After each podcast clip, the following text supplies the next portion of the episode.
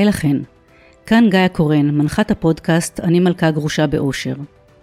בימים כאלה, אני צריכה להזכיר לעצמי לאן התגלגל הכתר, ואיך אני מרימה את עצמי לעוד יום שאמור להיות שגרתי, ויש בו הכל חוץ משגרה. אני מטפלת בשיטת NLP, שמתבססת על הקשר העמוק בין המוח לדיבור הפנימי שלנו, ולכן אני יודעת כמה חשוב לחזק את עצמנו ולהתחזק, במיוחד עכשיו. סדרת הפרקים המיוחדת והבאה בפודקאסט נקראת אני מלכה במלחמה, והיא נועדה להזכיר לנו את הטוב, להילחם במחשבות הרעות ולנצח את הפחדים עד כמה שנוכל. אנחנו לא יכולות לשנות את מה שקרה, אבל אנחנו יכולות לשנות את ההתייחסות שלנו למצב. זה יקרה לאט, בכל פעם קצת, אבל בסוף נצליח.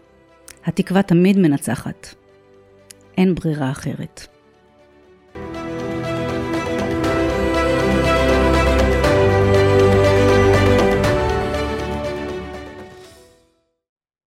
למילים יש כוח, כוח הרבה יותר עוצמתי ממה שלימדו אותנו.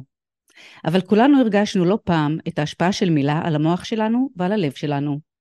מילים יכולות להרביץ, והן יכולות גם לחבק.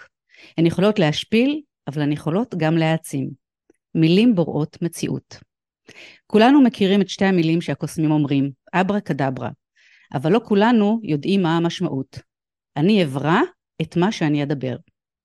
אז בואו נשתמש ביכולת הקסומה הזו, ליצור פה עולם טוב יותר, אוהב יותר ומחבק. בואו נבחר להקשיב לכל מילה שיוצאת לנו מהפה, ולראות איך היא גורמת לנו להרגיש. כי מה שמפעיל את המילים, אלו הרגשות שהן מפעילות לנו בגוף. אז במקום לדבר על סוף, בואו נדבר על התחלה חדשה. במקום לדבר על מה לא עובד, בואו נדבר על מה אפשר לתקן. במקום לחפש אשמים, בואו נדבר על הגיבורים החדשים. תמיד יש משהו שיגרום לנו להרגיש אפילו קצת יותר טוב, ושיברא לנו עולם קצת יותר טוב. אל תלכו רחוק, תתחילו בקטן. רק שימו לב למילים שלכן, הן כלי עוצמתי שמהדהד הלאה בין עוד הרבה מאוד אנשים. אני רוצה להגיד שלום למי שכתבה את הטקסט היפהפה הזה, עדי שביב, סופרת, מרצה ומאמנת ליצירת מציאות רצויה. היי עדי.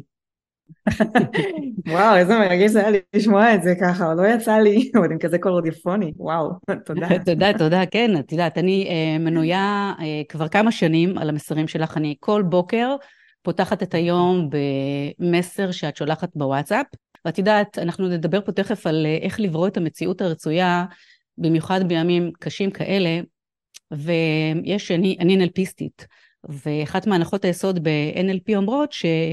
החזרתיות היא אם המיומנות, או המיומנות, לא, המיומנות היא אם החזרתיות, נכון? או להפך? תמיד אומרים את זה נורא נורא מסובך ב-NLP, אבל זה אומר שככל שאת אומרת או חושבת משהו הרבה פעמים, הוא כבר נהפך לחלק ממך. ואני חושבת שהמסרים אני קוראת לזה שטיפת מוח בקלילות, מה שנקרא. יפה, בדיוק, שטיפת מוח. זה לא מושג רע. השטיפת מוח שלך עובדת, זה מה שאני רוצה להגיד. מצוין, שמחה לשמוע. כשדיברתי איתך אמרתי שיש... כי יש, את יודעת, יש הרבה שטיפות מוח שסביבנו. יש את השטיפת מוח של מה ההורים אמרו לי, יש את השטיפת מוח מה המורים אמרו לי ומה העיתונאים אומרים לי, ולא תמיד השטיפת מוח הזאת טובה לי. לפעמים כן, אבל לפעמים לא. ואנחנו רוצים להיות בשליטה על מה שאנחנו מכניסים למוח שלנו, מה שאנחנו נותנים שישפיע עלינו, כי, כי יש לזה השפעה מאוד מאוד אה, משמעותית על איך שאנחנו מרגישים. נכון, במיוחד היום שאנחנו uh, צריכות uh, חדשות 24-7, וגם אם את רוצה להימלט מזה, את לא יכולה, אז באמת יש לך שטיפת מוח מטורפת של מסרים רעילים. גם נכון. אם זה נכון. חיזוקים ומדברים על אחדות, ואת רוצה להגיד מה שאומרים לך עכשיו זה לא הזמן, אני אומרת, אף פעם אין זמן נכון לשום דבר, כן? אני אומרת את זה כגרושה שחיכתה הרבה שנים, כי עכשיו זה לא הזמן. אז אני אומרת, אם יש לך משהו לדבר, תגידי. אבל באמת אנחנו עוברות שטיפות מוח כאלה אה, יסודיות ולא טובות, שבאמת אני רוצה לדבר איתך היום, עכשיו, על איך לשטוף לעצמנו את המוח, ליצור מציאות, אני לא אגיד אחרת, אבל אולי לראות אותה בצורה אחרת, תראי, קודם כל המציאות זה באמת דבר מאוד מאוד סובייקטיבי, כי אנחנו יכולים לקום ל... ליום מזעזע ברמה הלאומית, ועדיין יהיו אנשים שזה יהיה בסדר להם, זאת אומרת, אסור לדבר על זה, כן? כאילו. אבל אנשים אומרים לי, אני מרגישה אשמה שאני לא אה, עצובה כל יום. ואני אומרת, את לא יכולה להיות עצובה כל יום. אסור לנו להיות עצובים כל יום.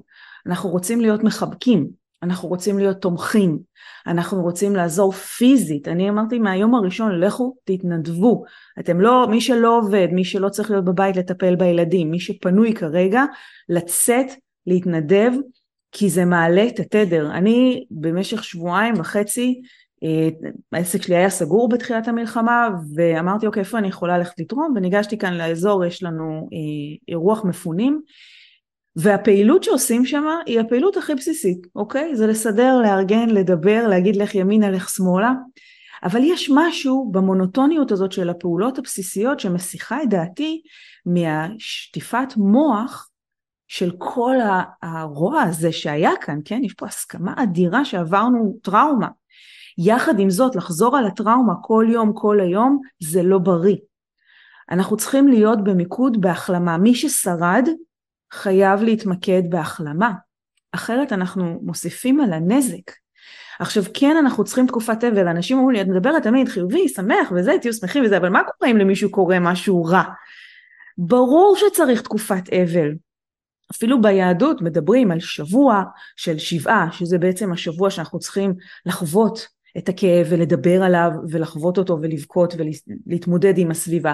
אחר כך יש לנו חודש שאנחנו סופרים ואנחנו קצת חוזרים לחיים, ואחר כך אנחנו חוזרים באמת לחיים, מציינים שנה, כי יש פעם ראשונה של יום הולדת בלי, ופעם ראשונה של פסח בלי, אבל חייבים לחזור לחיים. כי הטבע, אם תסתכלו עליו, אם יש נגיד עכשיו איזה בית שננטש, תוך שנה הטבע משתלט עליו. הצמחייה תגדל, הכל, הכל אה, אה, יחזור בעצם למקור, ובני אדם הם חלק מהטבע. אסור לנו להיתקע.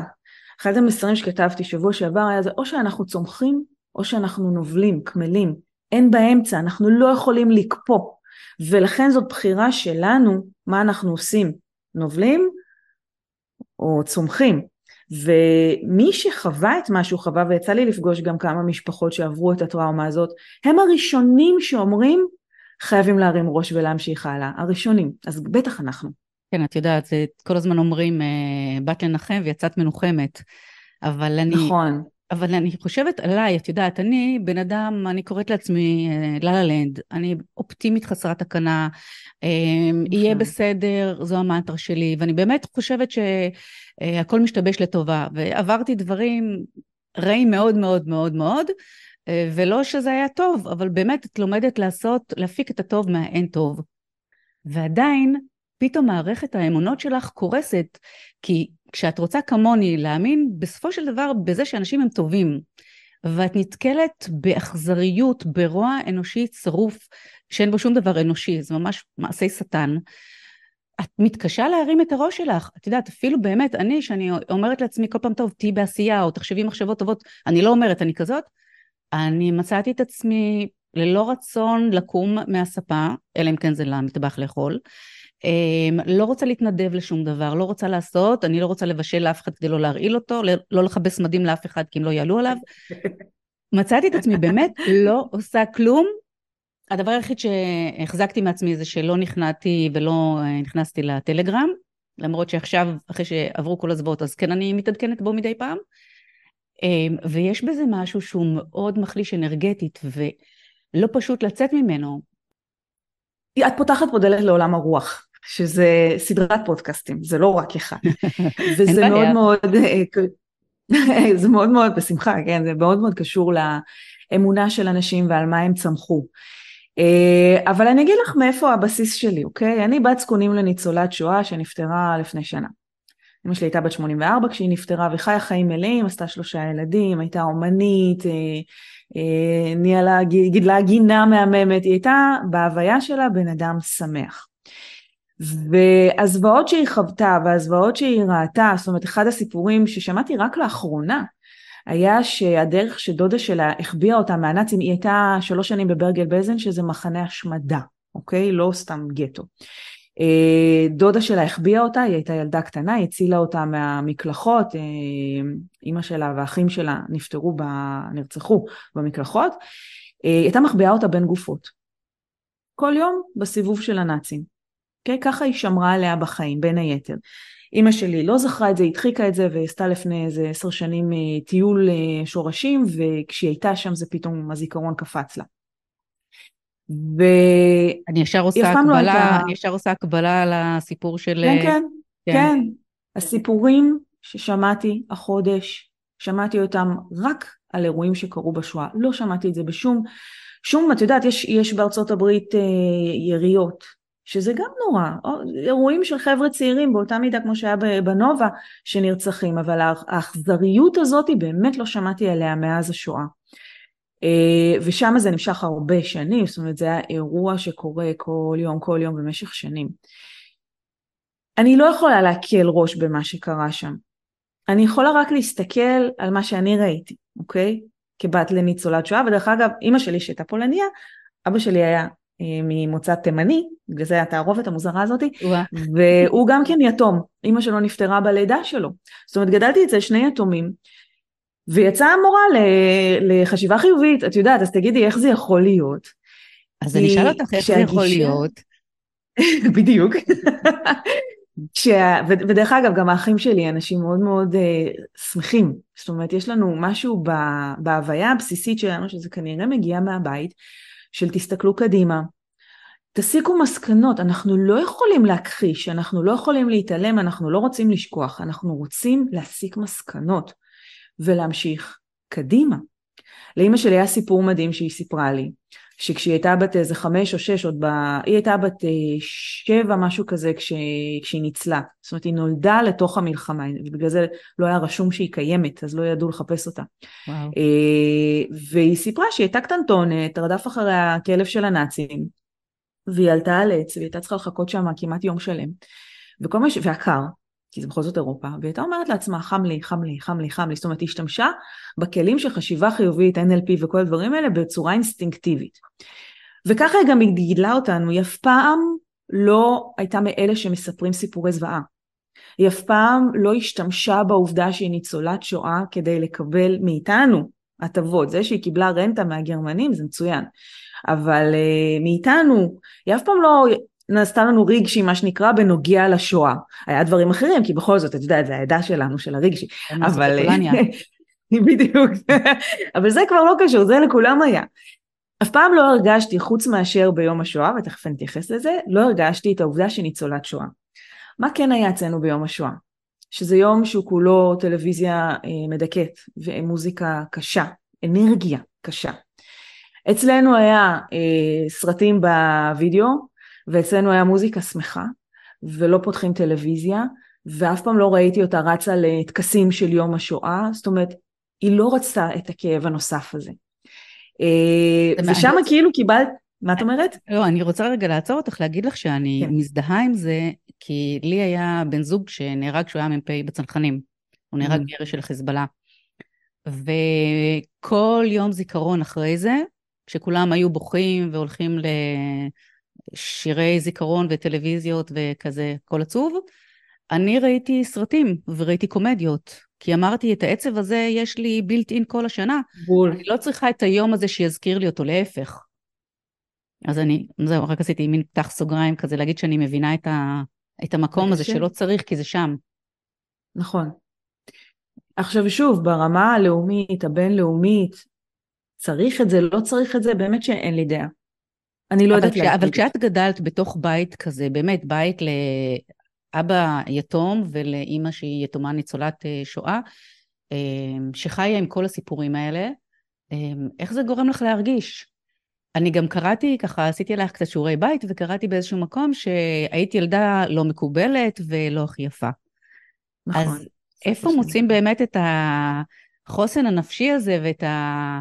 את כל המילים הטובות האלה שאת אומרת לעצמך, מתי זה בעצם קורה? יש אנשים שזה בא להם טבעי, יש אנשים שזה בא להם כחינוך מהבית. אני לא יודעת מאיפה זה הגיע אצלי כי הייתי ילדה. אני כותבת בספר שלי ופשוט תהיה צינדרלה שאי שם בכיתה ו' הייתי כותבת לי ביומן יום אחד אני אהיה יפה, יום אחד אני אהיה מקובלת. ממש כאילו דרשתי את זה מהיקום, לא ידעתי מה אני עושה, זה היה מעין הבטחה ביני לעצמי, לא ידעתי איך זה יקרה, מתי זה יקרה, לקח לזה הרבה זמן.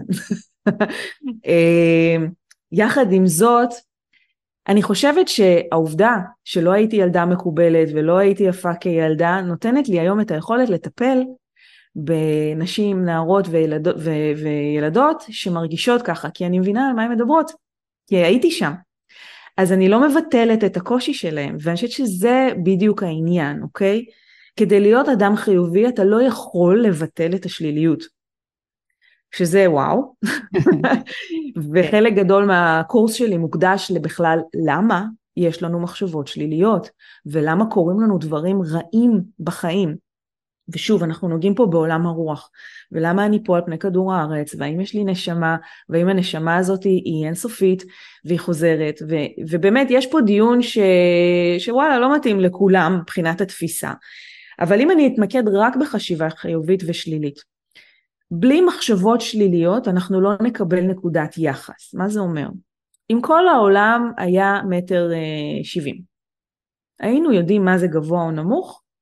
לא. לא אה. היינו יכולים להרגיש את זה, אוקיי? כל הרעיון בגוף הפיזי שלנו הוא תחושה. אנחנו פה בגוף הזה כדי להרגיש דברים. ונקודת יחס היא דבר מאוד מאוד משמעותי ללמידה שלנו. אז אני לא יודעת מה זה גבוה או נמוך אם כולם מטר שבעים, באותה מידה אני לא יודעת מה זה שמחה אם אין לי עצב. אני חייבת את שני הצדדים. עכשיו בואי נדבר על החלק הקריטי, וזה כן. המינון. כן, איך נדע אנשים... איפה האור אם לא נדע את החושך, אבל אה, איך את, נכון. את רואה את האור כשאת מרגישה שהכל חשוך לך? אז קודם כל זה עניין של טיימינג. אוקיי? כי כעוצמת הכאב ככה עוצמת הצמיחה והמהירות. כי לא, אי אפשר לצפות מאימא ששקלה רגע את בנה לקום מחר בבוקר ולהגיד טוב, אני מתמקדת בצמיחה. ברור שלא. חייבים לעבור דרך הכאב.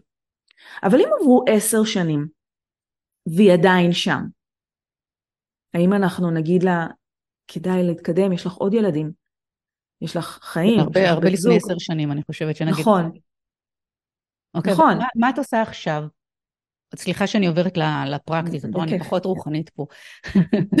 אני מתנצלת. אבל בפרקטי באמת עולה המחשבה השלילית, קודם כל המוח שלנו הוא מוח הישרדותי, אז קודם כל אנחנו חושבות מה לא בסדר, במה ניכשל, ואז אנחנו נכשלות, ואז אנחנו אומרות, או הנה ראית, בבקשה.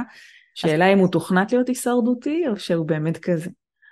את יודעת, מפודקאסטים שעשיתי אה, עם דוקטור לירז מרגלית ודוקטור ליאת יקיר, הן טוענות שהמוח שלנו הוא מתוכנת להיות הישרדותי, ובשנים האחרונות, בהרבה שנים האחרונות, אנחנו אה, אה, מעבירות את זה כבר למוד יותר של אה, לחיות ולא לשרוד. מצוין. כן. אני חושבת שהתכנות שלנו מושפע מהרבה דברים שאנחנו נחשפים אליהם עוד מהיותנו עובר ברחם. והגיע הזמן שאנשים ישימו לב לזה.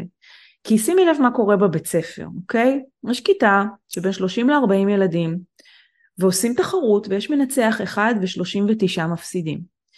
יש תחרות בציונים. בואי, איך שילד נולד הוא מקבל ציון בימינו. נכון, נכון. אנחנו כל הזמן מסתכלים על ההוא שהוא ממש טוב, אבל כל השאר חושבים שהם לא בסדר. זה ברמה הלא מודעת, כאילו אנחנו חוגגים את הניצחון של מישהו, אבל בפ... כולנו מפסידים אחרי זה, אז מה עשינו בזה? נכון. עכשיו... אוי, זה נשמע נורא כשאת מתארת את זה ככה. כי את אומרת שאמרתם שהמוח מתוכנת, ואני תמיד שואלת את השאלות הקשות של, אבל מי תכנת? למה זה ככה? למה אנחנו בנטייה של להגיד שלא טוב לי ואני לא בסדר? כי אם אני עכשיו ילדה בת שש, שכבר יש לה טלפון אה, נייד, ויש לה טיק טוק, והיא רואה את כל המאמנות כושר, היום לפחות זה מאמנות כושר, פעם זה היה סתם אה, רק דוגמניות שאומרות שהן אה, יפות ורזות, היום לפחות יש איזושהי אה, הדרכה לעשות כושר, אבל הן כולן מדברות על העובדה שהבטן שלך צריכה להיות שטוחה והרגליים שלך חייבות להיות חטובות, ווואלה, הילדה היא רק בת שש, והיא קצת מלאה כי עוד יש לה קצת baby fat, וכבר שם היא משווה את עצמה, כי זה כן קטע חייתי הישרדותי שלנו, אנחנו רוצים להיות חלק מהעדר, והיא אומרת, יואו, אני לא ככה. והנה המחשבה האנורקטית הראשונה. ויש לנו נטייה כל הזמן להיות מתוכנתים על ידי הסביבה שמפגיזה אותנו במסרים. אני אה, תמיד אומרת לאנשים, כשאתם נוסעים על ההיי-ווי ואתם מוקפים בפרסומות, אתם לא שמים לב לכמה מסרים לא מודעים אתם חוטפים בדרך, ואחר כך אתם לא מבינים למה הבחירות שלכם הן לא באמת הבחירות שלכם. אז בואי נחזור רגע לנושא שאמרת שאנחנו כרגע לפחות מתוכנתים להיות אה, הישרדותיים. ברגע שאנחנו מודעים לזה, יותר קל לנו להתמודד עם זה. אז אני אומרת, אוקיי, רגע, הגבתי בצורה הישרדותית, אבל מה אני רוצה עכשיו? מה נכון לי? ואז הגוף שלי יגיד, מה שנכון לך עכשיו זה דווקא לשים שיר שמח. ואז המוח שלי יגיד, אבל אסור, זה לא מוסרי. נכון. ופה הדיון, אוקיי? כי זה לא מוסרי עכשיו לשים אה, מוזיקה שמחה במרפסת, כי אולי באמת למישהו לידי אה, כרגע כואב מאוד, אז בסדר, אני רוצה להתחשב בקבוצה שסביבי, אבל מותר לי לשים באוזניות.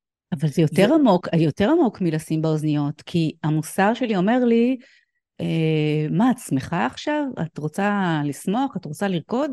מה, כאילו, את לא מתביישת? נהרגו פה, נרצחו פה תינוקות, נשים, יש חטופים, כאילו, את נורא אגואיסטית. זאת אומרת, זה ברמה ממש ממש פנימית, גם אם אף אחד אחר לא ישמע, כאילו אני חייבת, ואני עושה כזה מחאות, כאילו אני חייבת להיות בעצב, אני לא מרשה לעצמי בעצם אה, להרגיש משהו אחר.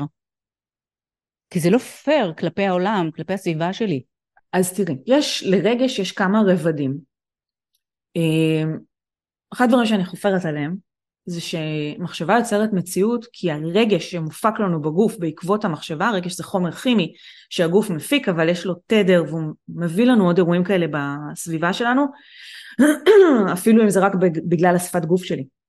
אבל כשאני בעצב אני מוסיפה לתדר הבינלאומי, העולמי, של העצב בלי לשים לב. אבל אם אני לא אלך רחוק, אני אלך רק סביבי.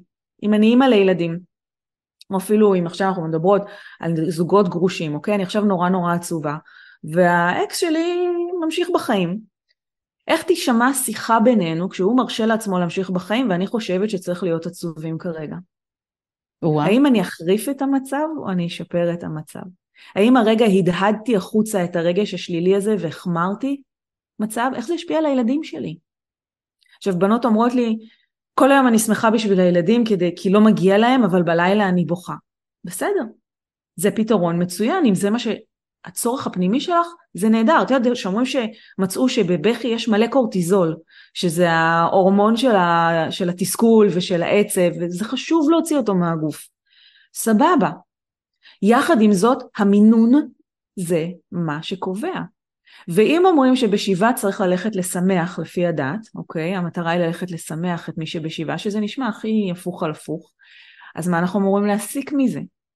ושוב אני אומרת, ואני אחזור על זה עוד פעם, תעסיקו את עצמכם, גם אם אתם לא חייבים ללכת, לא רוצים ללכת להתנדב, תעסיקו את עצמכם, כי לפני 200 שנה לא היה טיק טוק, טלגרם, וואטסאפ, אינסטגרם וטלוויזיה שיחפלו לנו בראש, וגם אם היה את הטבח הכי נוראי בעולם, אנשים לא היו מוקפים בזה כל היום.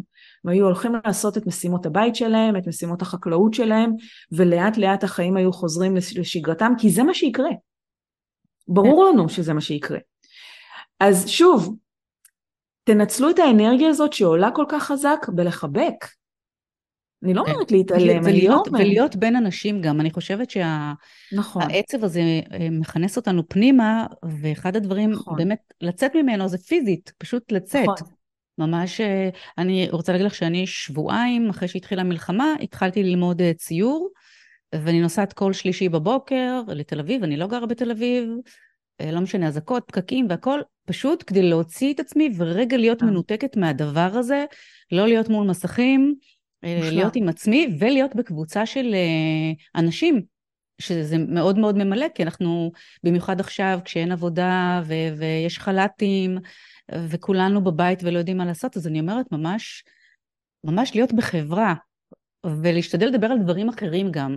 כי נכון. בסוף קורה, החברה שלי עכשיו חגגה יום הולדת, חגיגה זו מילה גדולה, היא לא הסכימה אפילו שנבוא, ואמרנו אין דבר כזה.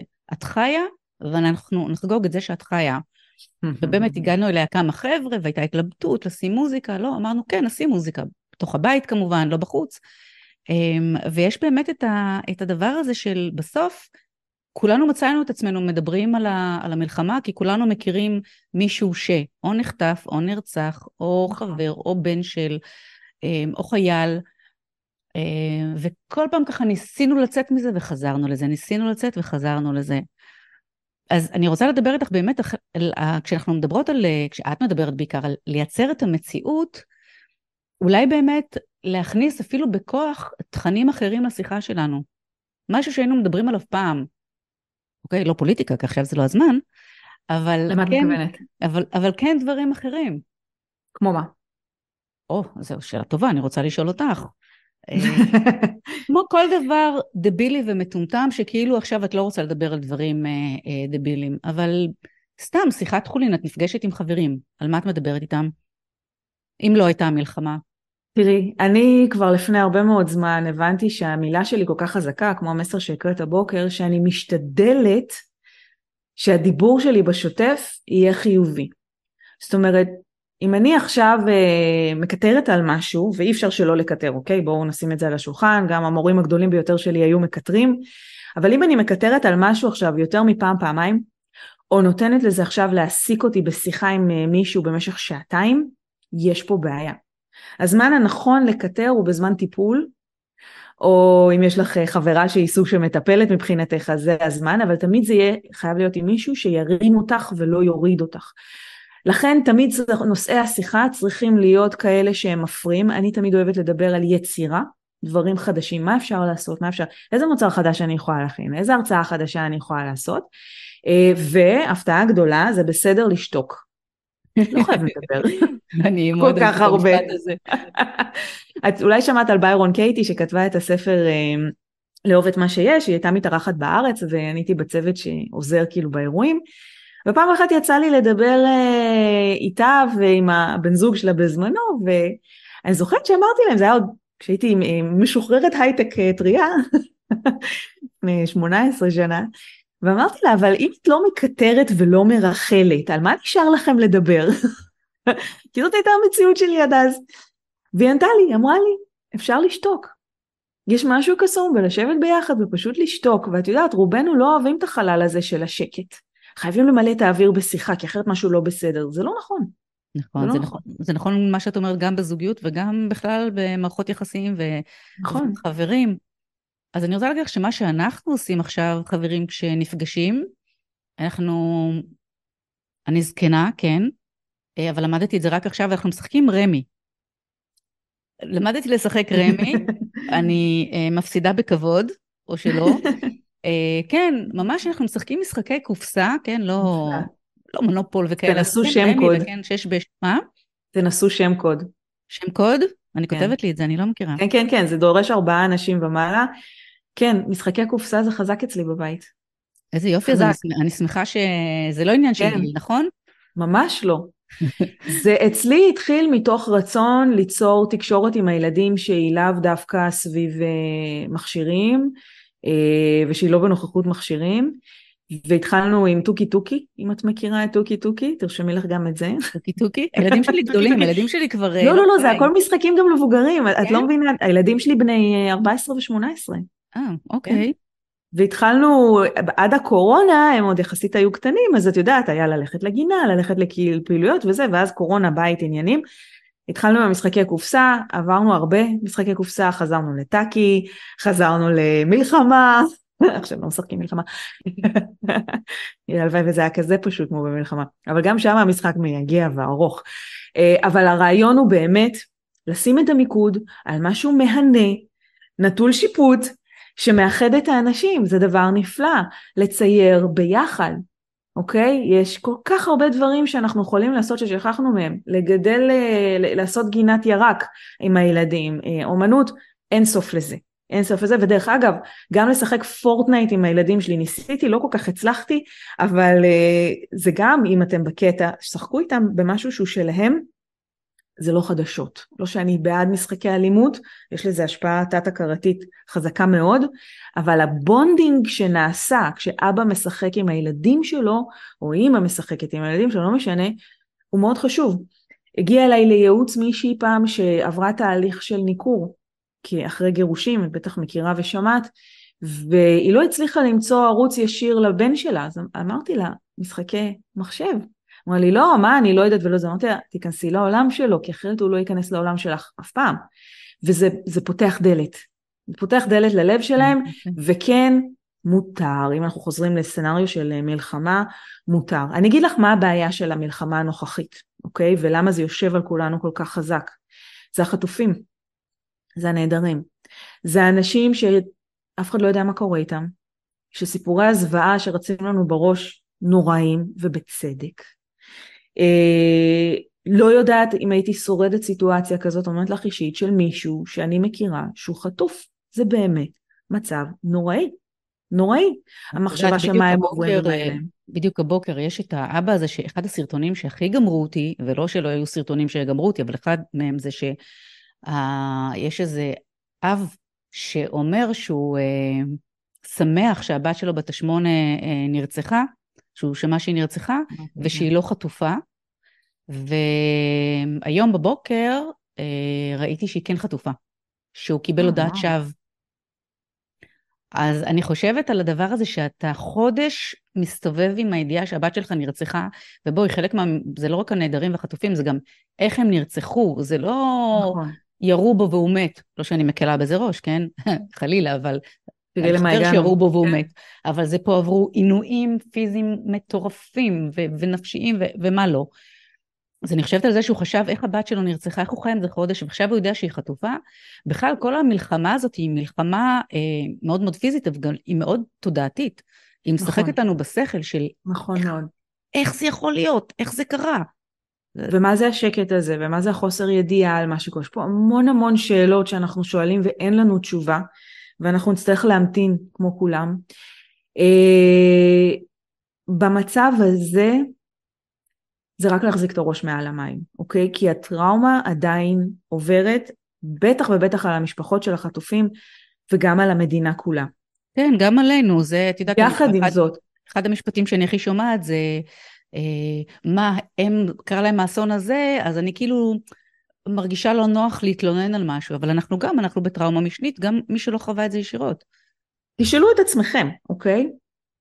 אם אתם הייתם כרגע חטופים, אוקיי? האם הייתם רוצים שכל העולם ייעצר ויבכה עליכם, או הייתם רוצים שאנשים יפעלו למען השחרור שלכם? כולנו עברנו טראומה כלשהי.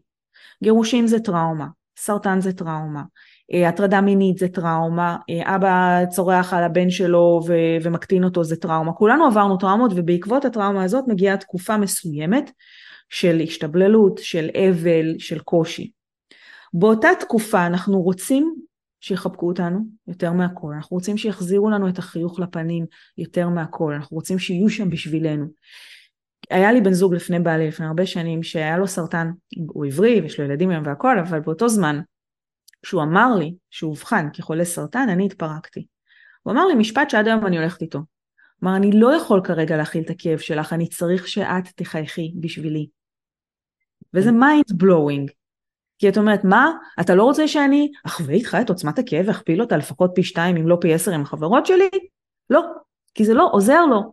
כי תא חולה פיזי, אתה בגוף שלנו שהוא חולה, לא יכול להחלים בסביבה רעילה אנרגטית, שזה אומר מחשבה שלילית ורגש שלילי.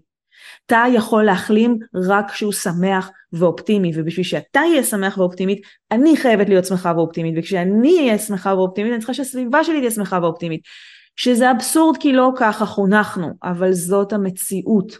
ושוב, שמח ואופטימי זה לא אומר עכשיו להוציא את הפונפונים של המעודדת ולהגיד יאללה בואו נשמע עכשיו קצת סטנדאפ ונעשה מהחיים צחוק ובואו נרד על מי ש, שסובל. לא, ממש לא. אבל אנחנו כן רוצים להיות בהכרת תודה על העובדה למשל שיכול להיות שאותו אבא לילדה שכבר פילל למותה אולי יזכה לחבק אותה שוב. ולתת לה טיפול שיעזור לה לחזור לחיים בריאים ויום אחד הוא יראה ממנה נכדים. בואו נהיה בהכרת תודה על כל סיפורי הגבורה המטורפים שיש שם, על החיילים המדהימים שלנו, על העם הנפלא שלנו וכל הדברים המדהימים שקרו פה. בואו נהיה בתדר חיובי שהוא הכרת תודה, מי שקשה לו להיות מעבר לזה. הכרת תודה זה אחד התדרים החזקים ביותר לריפוי והחלמה. חוץ ממנו התדר של אהבה, אם קשה לכם המצב, יש לכם ילדים או בעלי חיים בבית, תנו את כל אנרגיית האהבה שיש לכם לילדים ולבעלי החיים שלכם כמה שיותר זמן במשך היום. זה עושה עבודה נהדרת. בואו בוא לא נסביר כרגע למה ואיך, אוקיי? אבל תהיו שם במקום הזה, זה בריא, זה נכון וזה חשוב. אתם לא יכולים לעזור לאף אחד אם אתם רק מכפילים את הכאב. מאוד התחברתי אלייך, מעבר למסרים ולזה שאת כולך באמת מין, אה, אולי לא תאהבי את מה שאני אומרת, אבל באמת גורו העצמה. אה, בתכנים שלך, בקורסים שלך, בקלפים שלך, בכל ההוויה שלך. אה, גם אמרת לי בשיחת הטלפון המקדימה, שכל המטרה שלך זה להרים, ואני מאוד אהבתי את זה, הרמות. אז מעבר לכל זה גם התחברתי בזה שלספר שלך אה, קוראים פשוט היא את סינדרלה, והמותג שלי נקרא אני מלכה, אז סינדרלה מאוד מאוד מדבר אליי. אז אני, וגם אגב, לספר שלך קוראים פשוט תהיי את סינדרלה, להרצאה שלך קוראים הדרך הפשוטה לאושר שלך. לא יודעת אם זה כזה פשוט, תכף נראה אם זה כזה פשוט, אבל באמת את מדברת המון על, על אושר, על המקום הזה שאת לא צריכה נסיך, אלא את צריכה את האהבה שלך, אהבה עצמית, לאהוב את עצמך, לפרגן לעצמך. וכאחת שגם מתעסקת המון במלכות ובאושר ובאהבה עצמית ובהרמות, אני רוצה לשאול אותך, האם לדעתך מותר להיות מלכה מאושרת בתקופה הזו? רצוי ומותר. כי מלכה מאושרת, שהיא עם סוללה מלאה, יכולה לעשות כל כך הרבה למען הסביבה. גם אם הסביבה זה רק אה, היא והציצים שלה, או הילדים שלה, או המשפחה שלה, לא משנה מה, או החברות שלה. אה, תדר זה דבר שמוכפל ומועצם בסביבה שלנו, זה אף פעם לא נגמר רק אצלנו. אה, בקורסים אני מלמדת על זה שאנחנו קוראים לזה גלי האתר, נכון? את ואני משדרות כרגע על גלי האתר. איך זה שאת יושבת במקום אחד בארץ, אני יושבת במקום אחר ואנחנו שומעות ורואות אחת את השנייה, האינפורמציה עוברת על האוויר, שקשה לנו לתפוס את זה אבל זאת המציאות, ואותו אוויר הוא קצת אה, אה, סמיך, שוב אנחנו לא רואים את זה אבל הוא, כל החלקים שלו מחוברים וכשאני מפיקה תדר של מלכה אני עוזרת לעוד כמה בנות שכרגע נורא מדוכדכות, או אפילו בואי נלך ממש רחוק. אלה שיושבות כרגע בעזה, החטופות, יכולות להרגיש את הקדושה של המלכות, מלכות שלהם, בזכות זה שאת תרגישי מלכה. כשאת תרגישי מלכה, את יודעת מה את לא תעשי שמי שלא מרגישה מלכה תעשה? את לא תרדי על אף אחד. את לא תצחקי על אף אחד, את לא תכעסי על אף אחד, נכון? כי כשאני מלכה, חיים שלי טובים, וכשטוב לי, אני לא רוצה שלאף אחד אחר יהיה רע. אבל דווקא כשאני מתבחבשת בשלילי ודווקא כשאני מורידה לעצמי, כי ככה צריך וככה מצפים ממני, לא כי בא לי, אז אני מכפילה את זה, כי כשאני בתדר נמוך אז אני כועסת על אנשים סביבי ואני כועסת על הילדים שלי ואז הם הולכים ומרביצים למישהו וכשהם הולכים ומרביצים למישהו מישהו חווה טראומה ואז אחר טראומה הולכת הביתה וזה מעצים את עצמו. אז איך גם משנה את התדר הזה? בוחרת. בוחרת להיות מלכה. נגיד קמתי הבוקר והחולצה הזאת לא מצא חן בעיניי, אני אומרת אוי החולצה לא מחמיאה לי, אם, אם למדתי לדבר חיובי ולהאשים את החולצה ולא את עצמי. מה אני אלך לעשות? אני אלך לארון ואני אוציא חולצה שכן מחמיאה לי, אני בוחרת חולצה שעוזרת לי להרגיש טוב יותר. אז אני צריכה לבחור מחשבה שעוזרת לי להרגיש טוב יותר. אז לא כולם קל להתחבר למלכה, כי זה אולי נשמע מתנשא, כי זה אולי נשמע מוגזם, אז אל תהיי מלכה.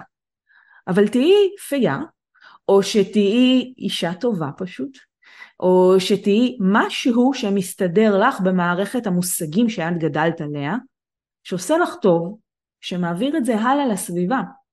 אנחנו ראינו עם שלם שנעמד על הרגליים, מחליף פה את כל המדינה, כולל תקציבים, של אנשים מהממים שנחלצו אחד לעזרת השני, שזה היה פשוט מטורף לראות את זה, ודרך אגב, גם אם לא הוצאתם שקל ולא יצאתם מהבית לעזור, אם רק ישבתם ואמרתם, וואו, כל הכבוד להם, כבר עזרתם. כבר עזרתם וכבר הרמתם עוד קצת. וכשאתם רואים מישהו לידכם עושה משהו, זה עושה חשק לאחרים לעשות גם, אז אפילו אם תעשו קצת, אפילו אם, אה, לא יודעת מה, תעטפי סנדוויצ'ים שעה בחודש לחיילים, גם טוב. זה טוב בכל כך הרבה בחינות שאין לכם מושג, אז כן, אני קוראת לצאת לקהילה, מה שנקרא, ולעשות דברים. כן, אני קוראת לאנשים להוציא חמישה שקלים מהארנק ולתרום. אני חושבת שזה מאוד מאוד חשוב כרגע. אני חושבת שזה הזמן אה, למצוא פתרונות חלופים, במקום לדבר על כמה הממשלה וכל הבכירים פה לא תפקדו, הבנו. זה לא עוזר לנו להמשיך לדבר על זה, אנחנו צריכים להתקדם, למצוא פתרונות. במקום מה לא עובד, איך כן. איך אנחנו, כן, הבן אדם הקטן שלימדו אותנו להרגיש קטנים, אבל אנחנו ממש לא, והוכחנו את זה בענק שאנחנו לא. עוד בן אדם קטן ועוד בן אדם קטן הופך להיות עם מאוד גדול, עם המון כוח. איך אנחנו לוקחים את זה לצעד הבא, איך אנחנו מביאים לפה עולם טוב יותר בעזרתנו, בלי שיפריעו לנו בדרך, בואי, כאילו, אנחנו חולים בענק. עדי, איזה, איזה מקסימה את, אני לוקחת ממך את כל ה... באמת, את כל. התדרים המרימים האלה. ובאמת, לפרגן לעצמנו עם החולצה סלאש המחשבה שלנו אה, לא נוחה לנו, אז פשוט להחליף אותה, גם אפשר, לא חייבים לבחור חולצה אחרת, פשוט אפשר ללכת ולקנות חולצה אחרת. אה, ולהתנדב ולתרום, גם אם זה בקטנה, גם אם את לא מבשלת לחיילים, אלא כמוני, פתאום את עושה בבית, את תופעה עוגה ופשטידה, מה שלא עשיתי מחיי, אה, בחיי מעולם, לעשות כל מיני דברים באמת שיגרמו לנו להרגיש טוב, להעלות את התדר האנרגטי שלנו, נכון. ובאמת להיות בחברה ולעשות ולחייך ולחבק את האהובים שלנו, גם אם זה להרים טלפון לאבא או לילדה או לחברה רחוקה. נכון. ממש, כל דבר קטן ודיברת מקודם על הודיה, אז באמת לעשות ממש יזום בוקר, צהריים וערב, ממש לעשות מין פנקס כזה על השולחן בסלון, וכל פעם לעבור לכתוב אה, אה, דבר אחד שאני מודה עליו. אז ככה נכון. זה, במהלך היום, אז יש לנו ככה את התודעה הזאת של, ה, של התודעה. נכון. ואני רוצה להגיד לך, תודה רבה. באהבה גדולה. ותמשיכי אה, ולהרים אה, את כולנו. עדי שביב. סופרת מרצה, מאמנת למציאות רצויה, ומלכה. תודה יקירה, מלכה בעצמך, תמשיכי בפעילות המדהימה, ונראה, אולי נמשיך, אם יהיה ביקוש, אז כן, נעשה כן, משהו כן, על כן. הרוח בשמחה. אני כבר אומרת לך שנעשה. יאללה, באהבה. אז, אז תודה לך, עדי שביב, ותודה לכן שהקשבתן לנו והייתן כאן איתנו, ואני מלכה במלחמה, ובכל יום, ו... ניפגש בשמחות, גם קצת פחות שמח. להתראות.